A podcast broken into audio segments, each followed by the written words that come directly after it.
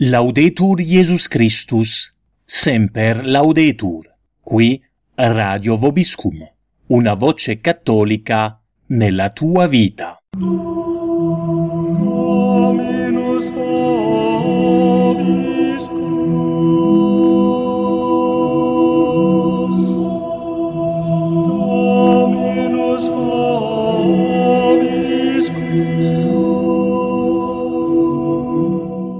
Siete all'ascolto del programma Conferenze, tema del quarto convegno dei giovani tenutosi al priorato della Fraternità San Pio X ad Albano Laziale lo scorso marzo 2015, la presenza di Satana nel mondo.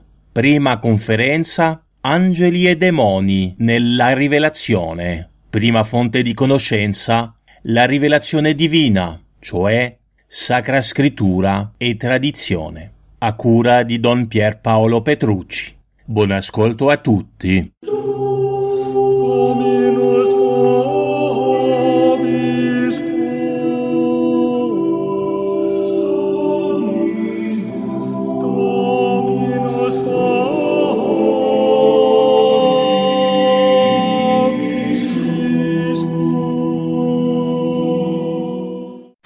Questa eh, serie di conferenze sulla presenza di eh, Satana nel mondo, quindi cominciamo subito con eh, gli angeli e demoni nella rivelazione, quindi prima conferenza, anche logicamente prima, nel senso che la nostra prima fonte di conoscenza su questa realtà è proprio la rivelazione divina.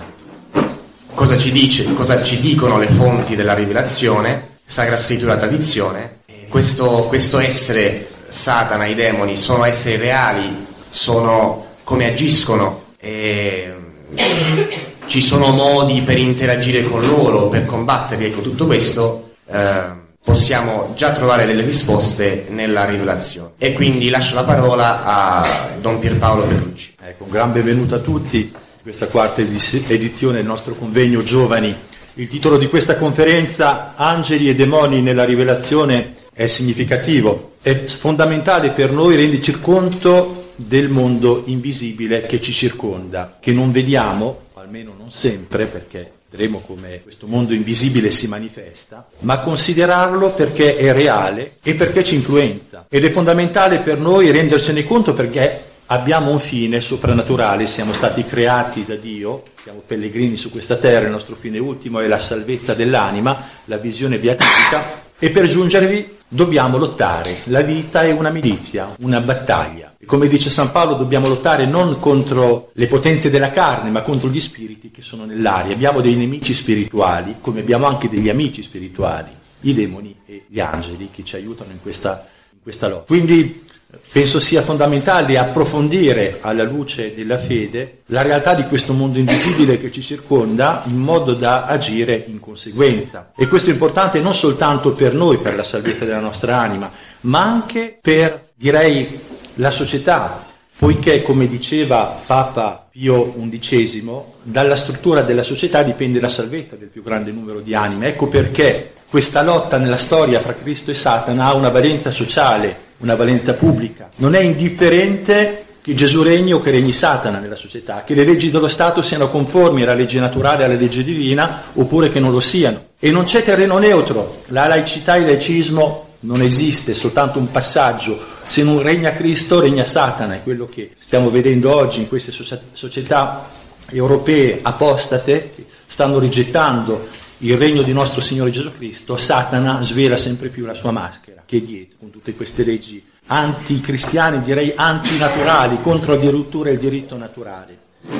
E noi siamo chiamati a schierarci in questa lotta, in questa battaglia, per instaurare il regno di Cristo. Ecco perché è fondamentale avere una conoscenza eh, profonda di queste realtà soprannaturali alla luce di quello che Dio ci ha rivelato, guidati dalla ragione, per non cadere in due errori opposti di cui parlava anche Alessandro ieri sera, quello di esagerare l'azione del diavolo, vederlo dappertutto, avere la psicosi, la paranoia del diavolo, questo può essere un errore, ma l'altro errore direi in un certo qual modo più attuale, più grave, è quello di non vederlo da nessuna parte, cioè fare come se eh, questa, questa realtà soprannaturale non esistesse, non avesse nessuna influenza sul mondo che ci circonda.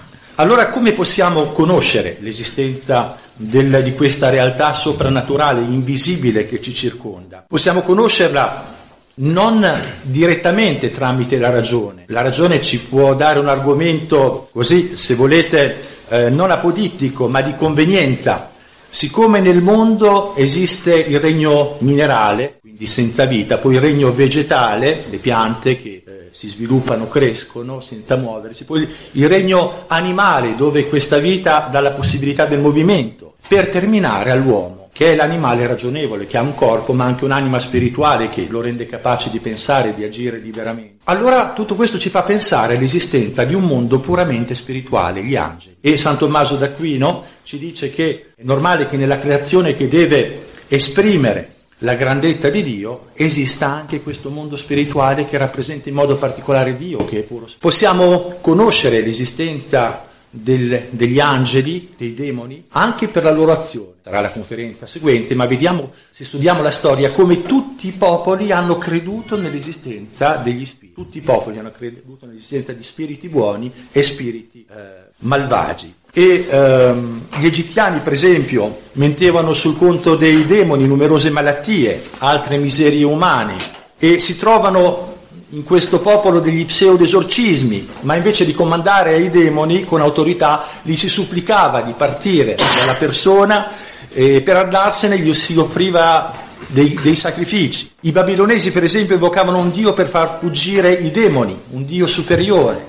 Un, un missionario fra gli eschimesi, padre Buliar, rapporta che eh, gli eschimesi non pregavano gli spiriti buoni perché essi non nuociono, ma imploravano quelli malvagi per renderseli propri. Vediamo di tutto questo come il demonio da sempre ha cercato di farsi adorare come Dio eh, in tutte queste culture pagane e gli stessi stregoni, gli sciamani, eh, tutti questi rappresentanti spirituali nei, nei popoli pagani, eh, quando si trovavano confrontati a un caso di di possessione cercavano di, di soddisfare le esigenze del, del, demone o di invocare un demone più potente di lui per, per cacciarlo oppure se lo rendevano più propizio facendo qualche sacrificio per liberare il posseduto. Ma eh, noi possiamo avere una conoscenza veramente profonda e reale di questo mondo ultraterreno tramite appunto la rivelazione. Dio che parla, Dio che si rivela, che si manifesta. Dio che possiamo conoscere tramite la ragione naturale, partendo dagli effetti possiamo risalire alla, alla causa, partendo dall'ordine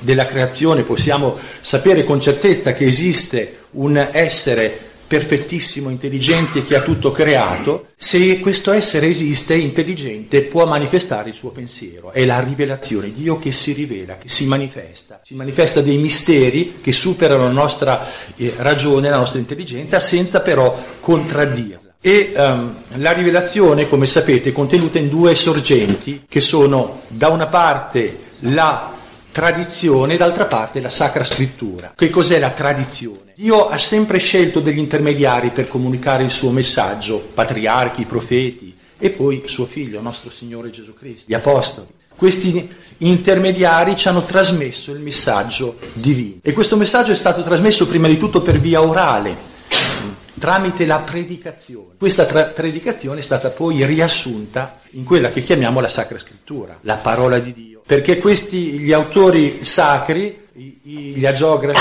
sono stati ispirati da Dio. Cosa significa ispirati? Che Dio ha elevato le loro facoltà, la loro intelligenza e la loro volontà perché scrivessero quello che lui volesse che scrivessero. Si tratta di un dettato, perché nel, nella Sacra Scrittura ritroviamo la parte umana del, dell'autore sacro, le sue conoscenze, la sua cultura, ma Dio è l'autore principale, si serve del, dell'agiografo come di uno strumento per trasmettere il suo messaggio. Ma non dimentichiamo che la Sacra Scrittura, benché ispirata, non è che un riassunto di questa tradizione più vasta, che ci dà anche la retta e giusta interpretazione della Sacra Scrittura. Gesù non ha scritto niente, ha cominciato a predicare non si può dire che il Vangelo cominci con la scrittura del primo, eh, con San Matteo che scrive il primo Vangelo. Il Vangelo comincia quando Gesù comincia a predicare. Contrariamente a quello che dicono i protestanti, che tutto è racchiuso, racchiuso nella, nella, Sacra Scrittura. E questa, questo deposito rivelato Gesù Cristo l'ha trasmesso alla sua Chiesa, alla Chiesa cattolica, che ha il ruolo proprio di trasmetterlo a tutte le rigenerazioni intatto, senza cambiarlo, ma approfondendolo tramite il lavoro teologico. Cosa fa il teologo? Parte dalla, dalle verità di fede e tramite la ragione esplicita quello che è contenuto implicitamente nel deposito rivelato rende più palese quello che è contenuto virtualmente, tutto il lavoro della teologia. Tramite un sillogismo che si chiama la conclusione teologica, si parte da una maggiore di fede, una minore di ragione, per arrivare a una conclusione teologica che approfondisce appunto il dogma. E Gesù Cristo ha garantito alla sua Chiesa questo, la sua assistenza. Io sarò con voi tutti i giorni fino alla fine del mondo. Chi ascolta voi, ascolta me. Si tratta del magistero infallibile e quindi irreformabile che eh, è perché è sostenuto da questo carisma di infallibilità con cui Gesù Cristo lo accompagna. Questo è molto importante perché ci, ci spiega da una parte qual è il ruolo della Chiesa, non certo inventare nuove dottrine, nuove teologie, ma approfondire, trasmettere quello che si è ricevuto. Il Concilio Vaticano I ha una frase molto bella a questo proposito riguardo al Papa, lo Spirito Santo è stato dato ai successori di Pietro non per cambiare il deposito rivelato, ma per trasmetterlo intatto. E questo per noi eh, ci dà tanta luce in questa crisi che viviamo oggi nella Chiesa, in cui tante verità di fede purtroppo sono alterate da membri stessi della, della gerarchia. La nostra forza è questo, questa dottrina, questo deposito che la Chiesa in 20 secoli ha trasmesso intatto, che nessuno, neanche un Papa, potrà mai cambiare, potrà mai alterare. Allora veniamo adesso, entriamo sempre più nel soggetto che ci interessa e prima di vedere quello che il deposito rivelato, la Sacra Scrittura, la tradizione, il magistero della Chiesa, i teologi ci dicono su questo mondo ultraterreno, definiamo un po' i termini. Si parla di demoni, di demonio, di diavolo, di Satana. Cosa significa? Molto rapidamente, lo sapete già. Il termine demonio viene dal greco che vuol dire daimon, daimon che fra i pagani indicava innanzitutto una divinità, ma preso al plurale, i demoni, indicava anche divinità inferiori, oppure eh, spiriti o anime dei, dei, morti addirittura a cui si attribuiva una porta soprannaturale. Questo termine era generico, indicava eh, sia gli, gli, spiriti buoni che quelli, che quelli cattivi. E eh, per gli autori sacri invece vediamo nel, nella Bibbia come eh, tutti questi dei pagani erano eh, appunto angeli ribelli, demoni nel senso veramente reale del, del termine, angeli decaduti. Eh, tutti gli dei dei pagani, dice un salmo, eh, sono dei demoni. Non, la Bibbia non è molto ecumenista, eh, come vedete, c'è una verità, c'è un vero Dio e poi ci sono le false religioni, chi adora un falso Dio adora un, un demone, eh, un, un demone è una creatura umana. Il diavolo il diavolo, eh, con l'articolo, eh, è il principe dei demoni. La terminologia cristiana lo, chiama, lo chiamerà il demonio per eccellenza e eh, i testi del Nuovo Testamento mettono gli spiriti malvagi in stretta relazione appunto con Satana. Satana che è il nome ebraico attribuito al diavolo, al capo dei demoni, che significa l'avversario, l'accusatore. Il diavolo, colui che divide, colui che opera um, una divisione tramite la maledicenza, la calunnia, con l'odio, l'invidia. Tutta questa, questa terminologia riassume l'azione del, del, diavolo, di Satana, che ha per scopo di distruggere nel, nelle anime la vita soprannaturale, di eh, allontanare gli uomini da Dio. Gesù Cristo è venuto per porre fine al regno di Satana, ci dice San Giovanni nel suo Vangelo, e vediamo, vedremo come Gesù durante tutta la sua vita realizza questa lotta contro Satana in maniera concreta, eh, scacciando Satana dalle persone che subivano il suo gioco, dai posseduti del, dal eh, demonio. E questa lotta continuerà nella storia fino al trionfo totale di Gesù Cristo. Vedremo come nostro Signore Gesù Cristo, venendo sulla terra, troverà un, un'infestazione di posseduti, proprio perché eh, vivendo eh, nel peccato lontano da Dio oppure nel paganesimo, eh, chiaramente tutti questi uomini subivano un'influenza di Satana molto più forte, molto più eh, potente. Gesù, venendo sulla terra, morendo sulla croce, pone fine in un certo qual modo, o almeno limita di molto l'impero di Satana e la Chiesa, diffondendosi, eh, parte alla conquista del mondo e strappa sempre di più a Satana le sue prede. Vedranno tutti i missionari. Il missionario appena arriva in Africa oppure eh, negli eschimesi o fra gli indiani, il grande nemico del missionario che è lo stregone, eh, naturalmente, perché eh, chi agisce eh, in nome dei suoi falsi dei e di Satana molto spesso. E non è raro che appunto i missionari si trovano confrontati a episodi eh, veramente di malefici oppure eh, in maniera sensibile possono constatare questa presenza di Satana nel, nel paganesimo. Col cristianesimo questa presenza viene sempre più limitata tramite, poi lo vedremo, tutti eh, i sacramentali, tutti questi, eh, la vita cristiana, eh, la predicazione del Vangelo, le stesse campane. La campana, quando si benedice la campana, c'è un esorcismo della campana, benedicendo la campana, in modo che il suono della campana scacci ogni azione di Satana. L'utilizzo dell'acqua benedetta, le croci piantate fin sulle cime delle montagne. Perché i nostri padri piantavano le croci? Per conquistare il terreno, Gesù, per scacciare sempre più questo potere che Satana aveva sul mondo. Gesù è venuto per instaurare il suo regno. E noi sappiamo che alla fine dei tempi, l'Apocalisse ce ne parla, lo vedremo, Satana sarà slegato, scatenato per eh, una lotta finale che si concluderà appunto con la vittoria di nostro Signore Gesù Cristo. Ma prima, prima ci sarà da tribolare, una lotta terribile fra Cristo e Satana. Quindi ecco per la eh, terminologia. Adesso veniamo eh, più concretamente a quello che tutta la dottrina cristiana ci dice sul, eh, sugli spiriti, sul mondo eh, soprannaturale, il mondo invisibile ma reale. Il primo libro della Genesi comincia con queste parole. In principio Dio creò il cielo e la terra. Gli interpreti della Sacra Scrittura ci dicono che con queste parole il cielo si intende anche la creazione del mondo spirituale, degli angeli. Angeli che furono creati puri spiriti, puri spiriti senza un corpo, per amare Dio e per servire. Furono creati in un grande numero, la Sacra Scrittura parla di miriadi, migliaia di migliaia. San Tommaso d'Aquino, che riassume un po' tutto l'insegnamento del Apostolo rivelato, vi invito se potete a leggerlo, esiste in italiano, anche scaricabile su internet, la somma teologica di San Tommaso, eh, una traduzione molto bella del Padre Centi. Ci sono nella, nella prima parte eh, delle questioni, dalla questione 50 alla questione 64, si parla dell'essenza, l'essere degli angeli e poi dalla questione 106 alla questione 114 del loro agire sul, sull'universo, l'azione degli angeli e l'azione degli spiriti malvagi. Crea, creati a miriadi, perché, dice San Tommaso, perché più una creatura perfetta, più Dio la crea in, in numero. E la Sacra Scrittura ci dà il nome di tre, eh, di tre arcangeli, San Raffaele, San Michele e San Gabriele. Il, il quarto concilio lateranense nel, nel 1215 parla appunto del, degli angeli come eh, di una creatura spirituale.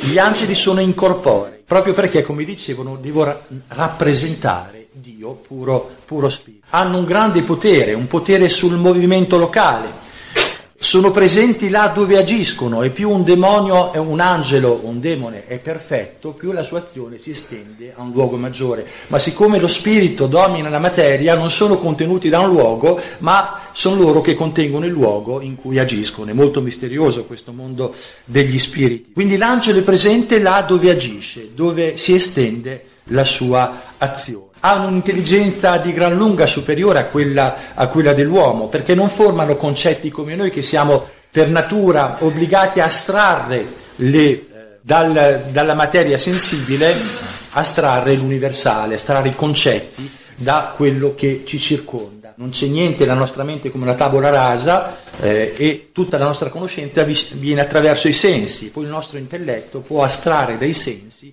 la forma universale è un processo abbastanza complicato. Invece gli angeli conoscono per intuizione, grazie a delle specie infuse che Dio, che Dio dà loro dal momento della, della, creazione. E siccome gli angeli non hanno un corpo, non si eh, differenziano come noi che abbiamo tutti la stessa specie umana, quello che ci differenzia il nostro corpo, la nostra parte sensibile, ogni angelo è una specie diversa. Immaginatevi questo splendore, questa varietà del mondo angelico che Dio ha creato, qualcosa di favoloso, qualcosa di, penso, inimmaginabile per noi che siamo abituati a esprimerci tramite appunto la conoscenza sensibile che, che abbiamo.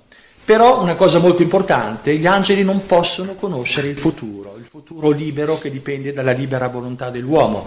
Possono prevedere il futuro necessario, quello che dipende dagli agenti fisici come un'eclissi di luna, di sole, posso prevedere il tempo molto meglio di quello che si sforzano di fare eh, appunto tutti eh, i vari organismi oggi naturalmente. Tutto quello che dipende dalla natura ne hanno la conoscenza perché conoscono le cause della natura molto meglio di noi uomini, ma il futuro libero non hanno questa capacità di conoscere il futuro che, che, Dio solo può conoscere perché Dio vive nell'eternità e quindi conosce il futuro. Però possono cercare di fare delle congetture, di dedurlo, avendo una conoscenza psicologica molto profonda, molto più profonda di quello che può avere il miglior psicologo fra, fra gli umani, possono cercare di prevedere certe cose ma non quello naturalmente che succederà fra anni. Eh, ecco perché la profezia è una prova della divinità della, della religione cattolica. Gesù che realizza tutte le profezie dell'Antico Testamento fatte eh, secoli prima, ecco che eh, mostra che il Messia è il figlio di Dio. Eh, Gesù Cristo che annuncia 40 eh, anni prima la distruzione di Gerusalemme, che avverrà nel 70 d.C., questa è una scienza divina, solo Dio può conoscere il futuro che dipende da eventi liberi che dipendono appunto dalle libere scelte del, dell'uomo.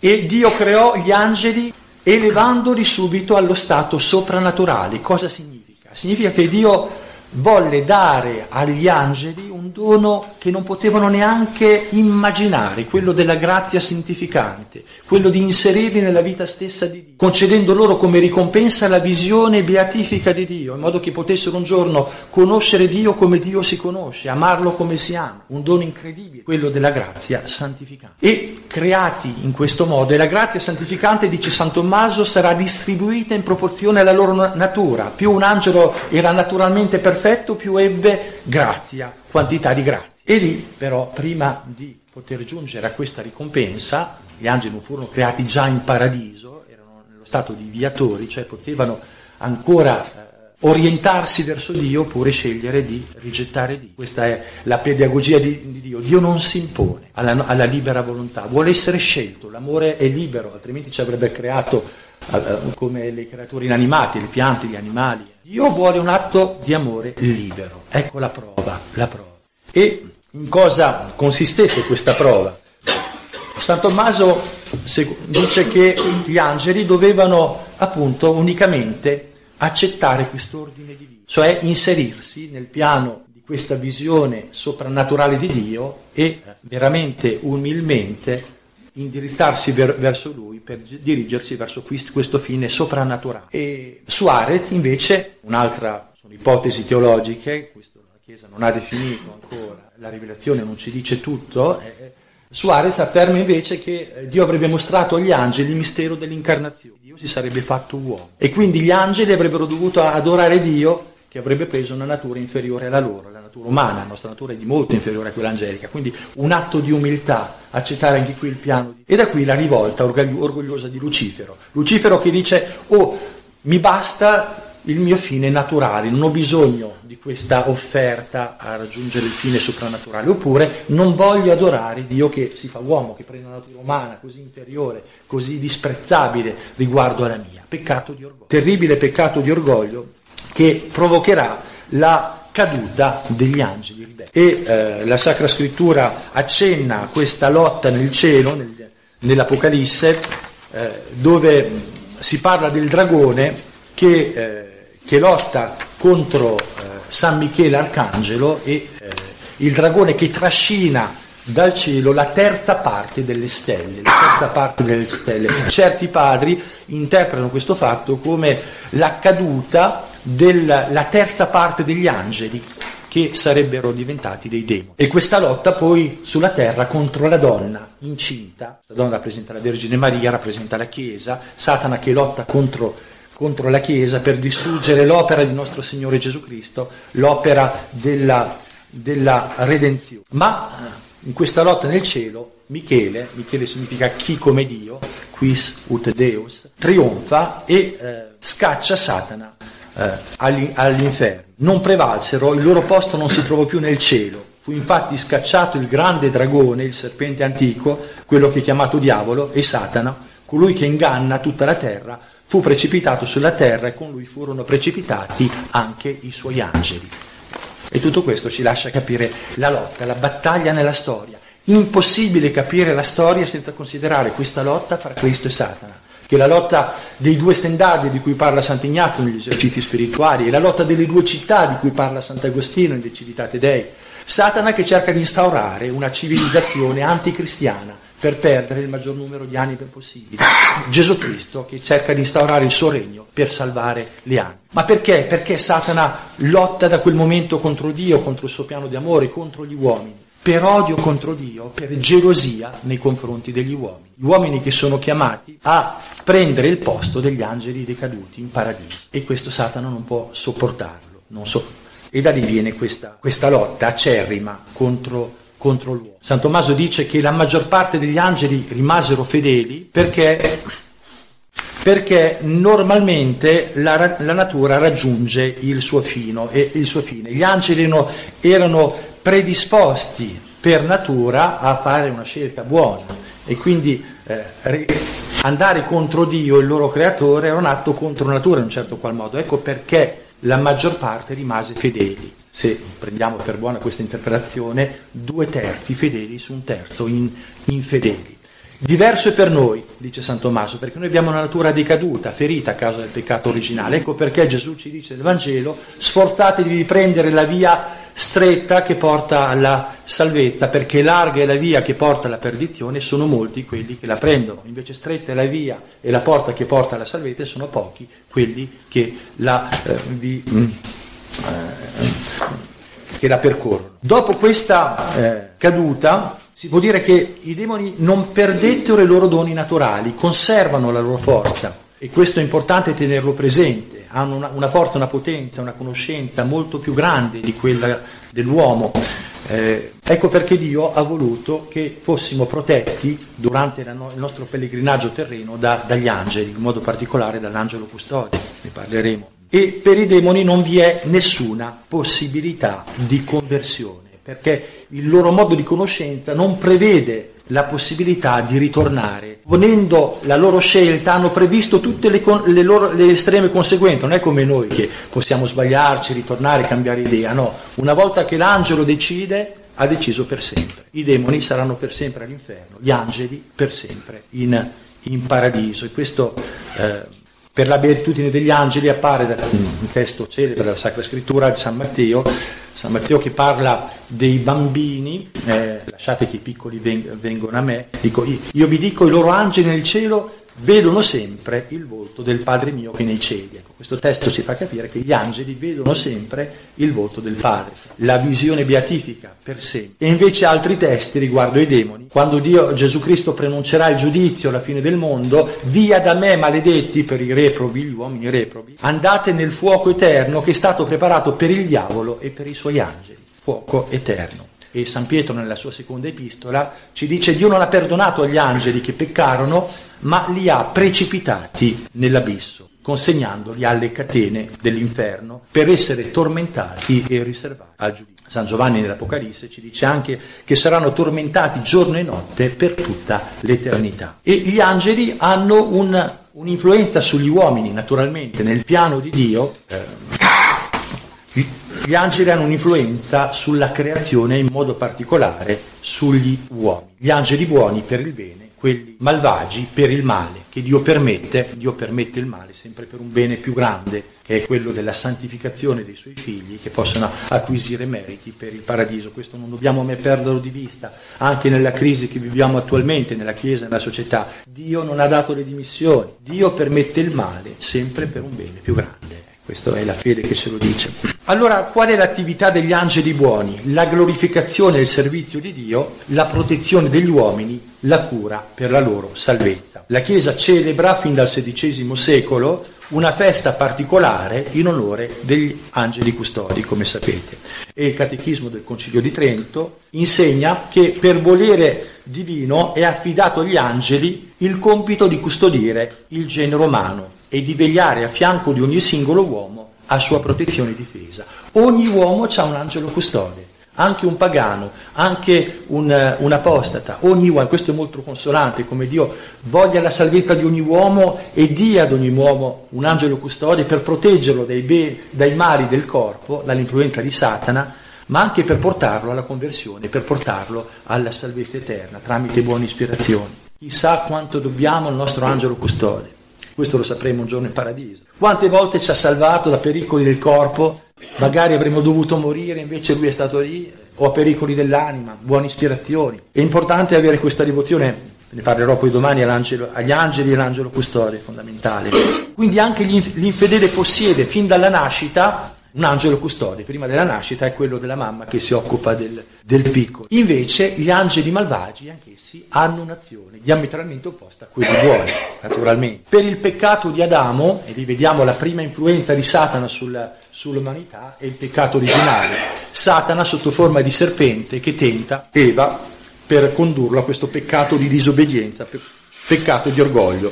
Sarete come dei, mangiando il frutto della conoscenza del bene e del male. E eh, a causa del peccato originale, questo peccato per cui i nostri progenitori perdettero la grazia santificante, questa qualità soprannaturale che faceva di noi figli di Dio, anche noi siamo stati elevati a questo fine soprannaturale, ci dava la possibilità di un giorno vedere Dio faccia a faccia, ecco che Adamo ed Eva la perdono, ma non soltanto per loro, poiché Adamo era il capo dell'umanità, trasmette una natura umana privata di questo dono straordinario. Essenzialmente questo è il peccato originale. Nasciamo tutti privati della grazia santificante che avremmo dovuto avere. E, qui, eh, e, e per questo non solo la grazia santificante, ma anche i doni preternaturali di cui Dio aveva arricchito la nostra natura umana. Quali sono questi doni? Il dono di immortalità è per il peccato, dirà San Paolo, che la morte entra nel mondo, quindi Satana è a causa di Satana in maniera indiretta che la morte entra nel mondo il dono di impassibilità, di non soffrire, la sofferenza, Dio non ci aveva creato per soffrire. A causa del peccato, morte e sofferenza entra nel mondo. Il fatto poi che siamo attirati dal peccato, che in noi c'è questa lotta, siamo attirati dai beni sensibili anche quando questi beni sono contrari alla ragione, nella golosità, pigrizia, impurità. Perché tutto questo succede? Perché non abbiamo più questo dono di integrità per il quale la nostra natura sensibile era totalmente sottomessa alla ragione e la ragione a Dio. Tutte queste sono le conseguenze del peccato originale. A causa del peccato Satana detiene un'influenza sull'uomo, malefica, e questo è molto importante considerarlo. Ecco perché la Chiesa vuole che i bambini siano battezzati subito, rapidamente, per sottrarli da questa influenza. Non che un bambino sia posseduto, non è questo, ma Satana, a causa del peccato, ha un dominio sulla natura umana e la Chiesa vuole sottrarre i suoi figli da questo dominio. Una volta i bambini si battezzavano lo stesso giorno, il giorno dopo. Adesso si è preso l'abitudine di battezzarli mesi dopo, tutte nuove concezioni, perché il battesimo è considerato adesso come l'entrata nella comunità, più peccato originale, la purificazione del peccato originale, dare al bambino la vita della grazia. Se noi ci rendessimo conto che cos'è la vita della grazia, l'amicizia di Dio, Dio che abita in quest'anima, presente. E è a causa di questa influenza di Satana che la Chiesa ha voluto mettere degli esorcismi nel rito del battesimo, sono tanti esorcismi nel rito del battesimo, per sottrarre il bambino da questa influenza. E purtroppo nel nuovo rito del battesimo la maggior parte di questi esorcismi è stata tolta.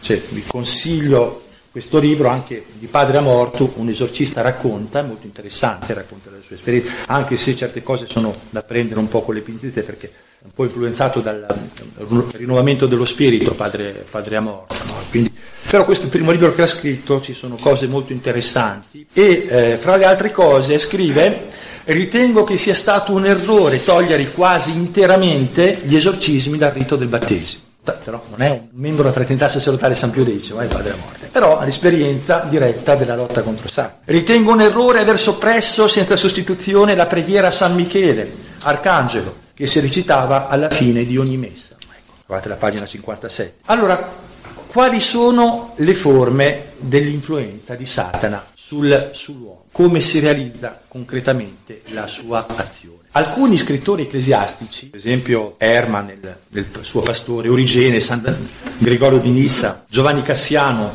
e poi più tardi Pietro Lombardo e più recentemente Suarez o Schiben, pensavano che ogni uomo avesse fin dalla nascita, oltre all'angelo custode, un diavolo custode, non è di fede.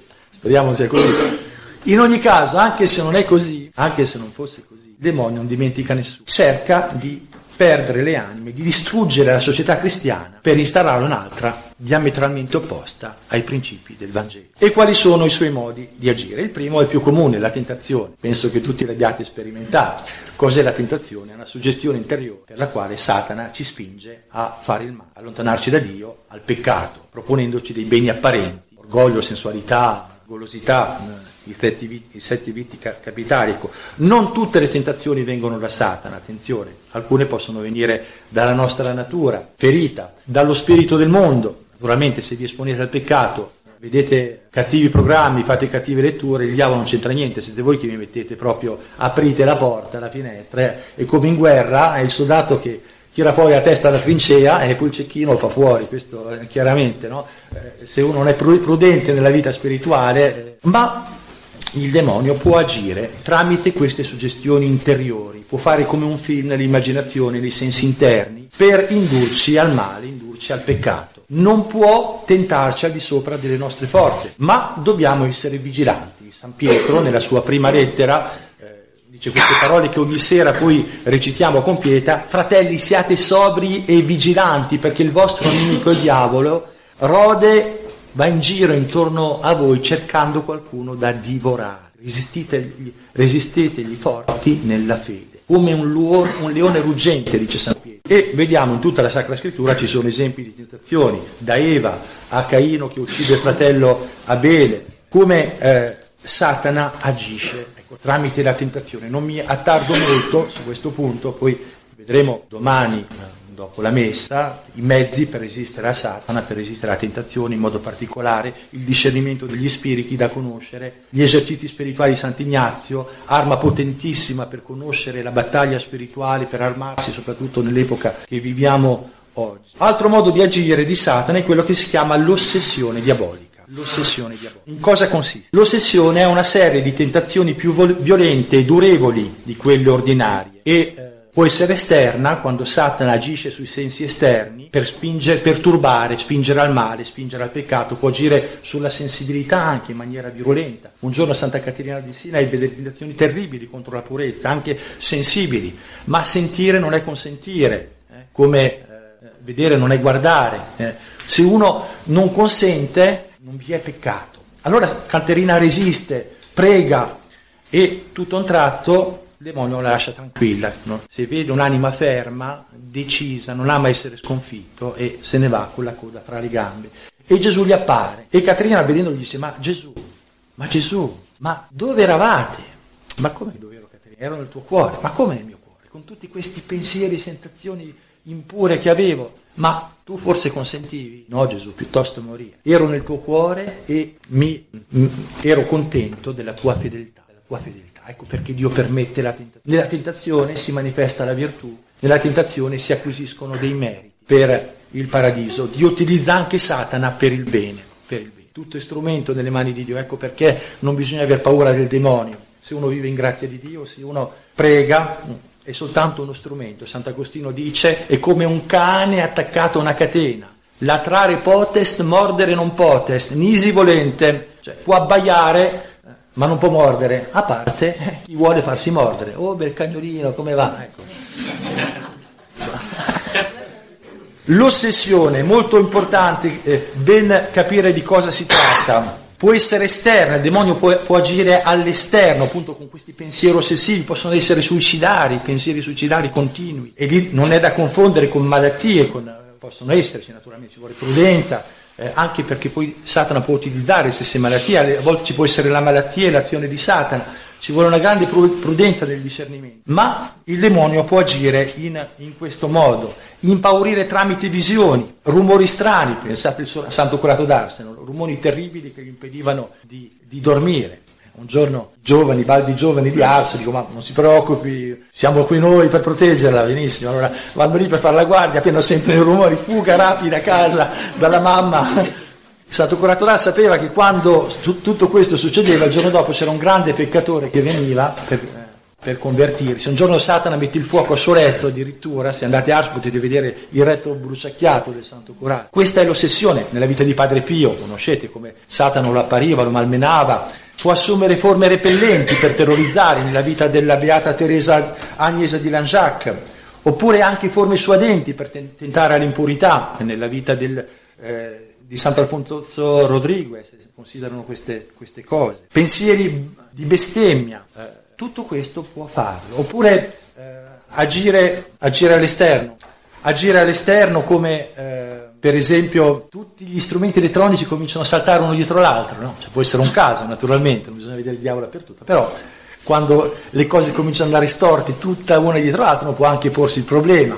Malattie strane che non, non si capisce quale sia la causa, ho avuto personalmente dei casi così. Una malattia li prendeva soltanto il fine settimana, sabato e domenica, poi tutte analisi mediche, lunedì perfetti, poi sabato e domenica eh, malati proprio da non poter uscire di casa. Uno si pone il problema ci possa essere appunto una, un'azione del, del nemico.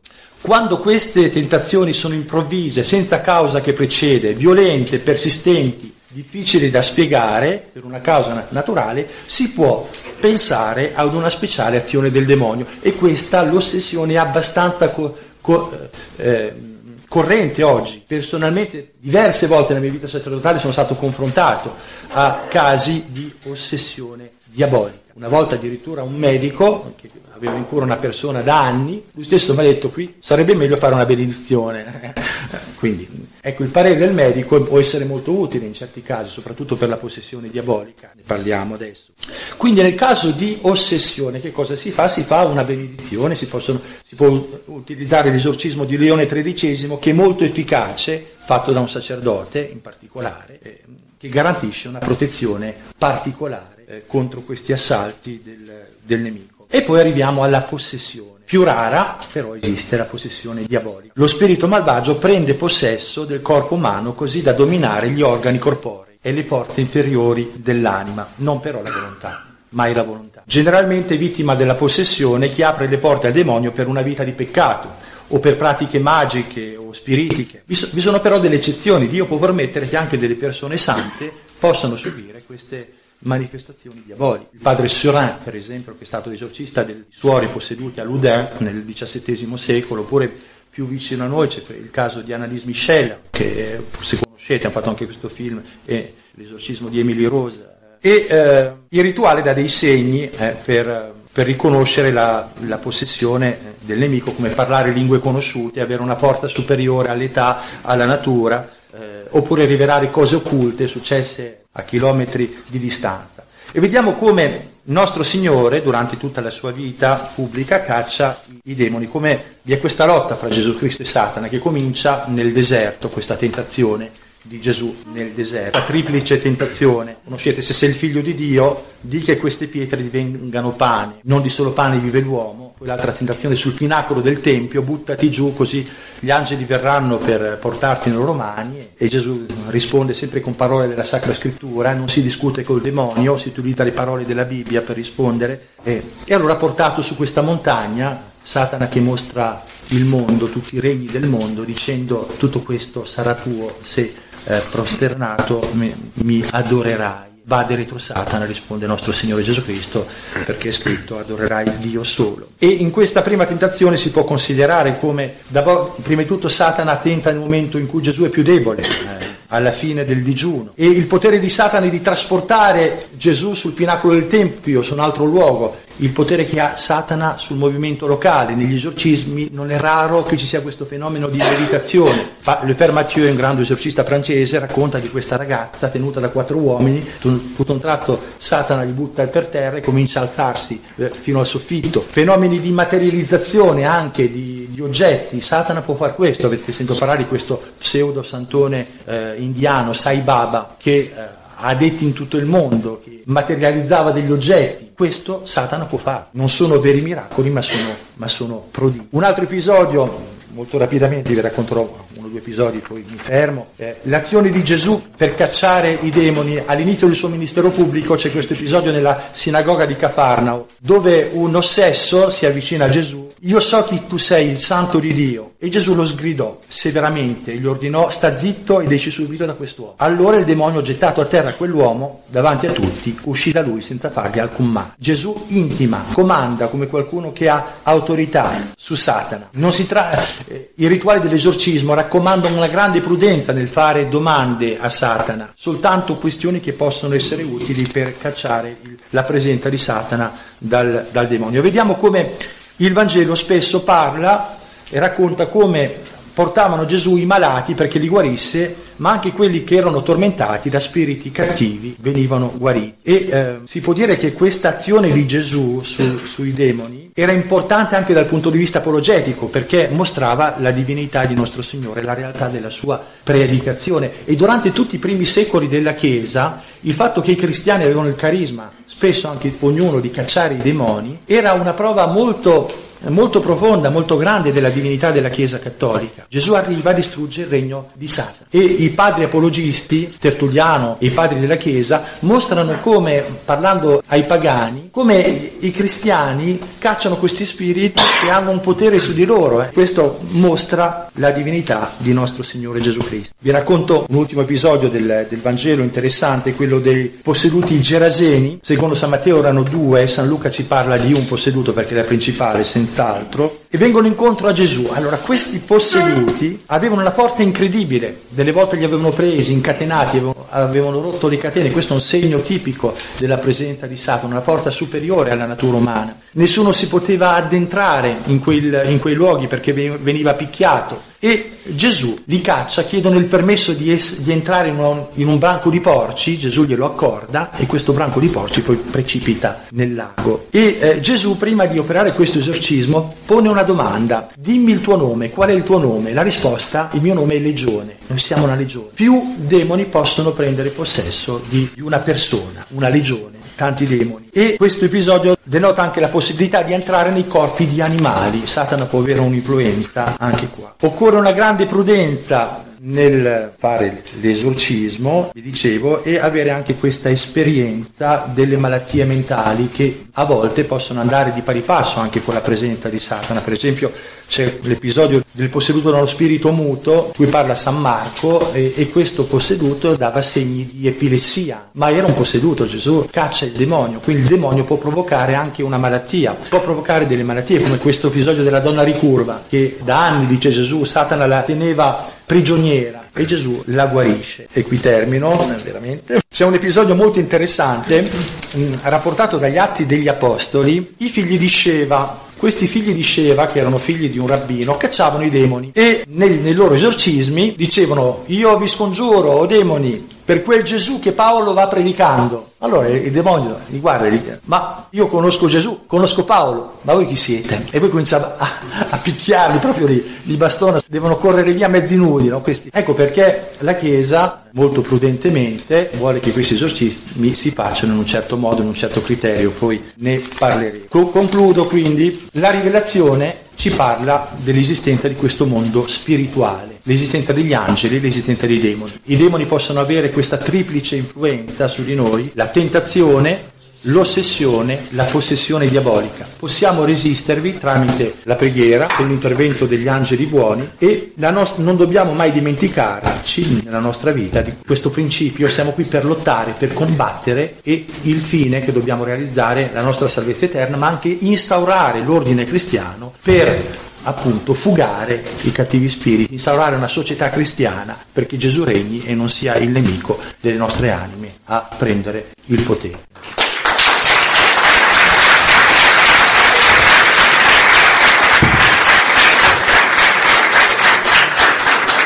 Se ci sono delle domande potete metterle per iscritto, eh, intanto che facciamo cin- veramente 5 minuti di pausa e poi possiamo rispondere all'inizio della eh, prossima conferenza. Grazie.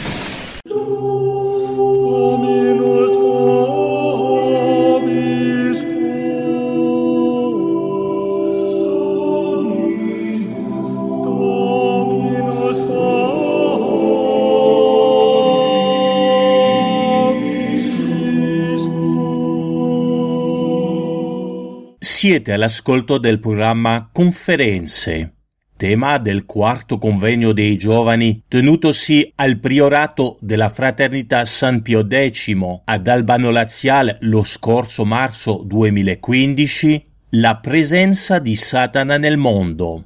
Prima conferenza Angeli e demoni nella rivelazione. Prima fonte di conoscenza la rivelazione divina, cioè Sacra Scrittura e tradizione a cura di Don Pier Paolo Petrucci.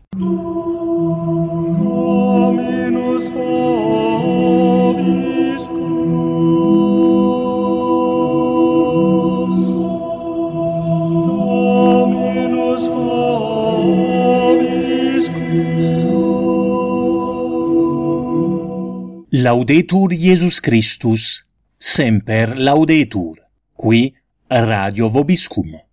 Una voce cattolica nella tua vita.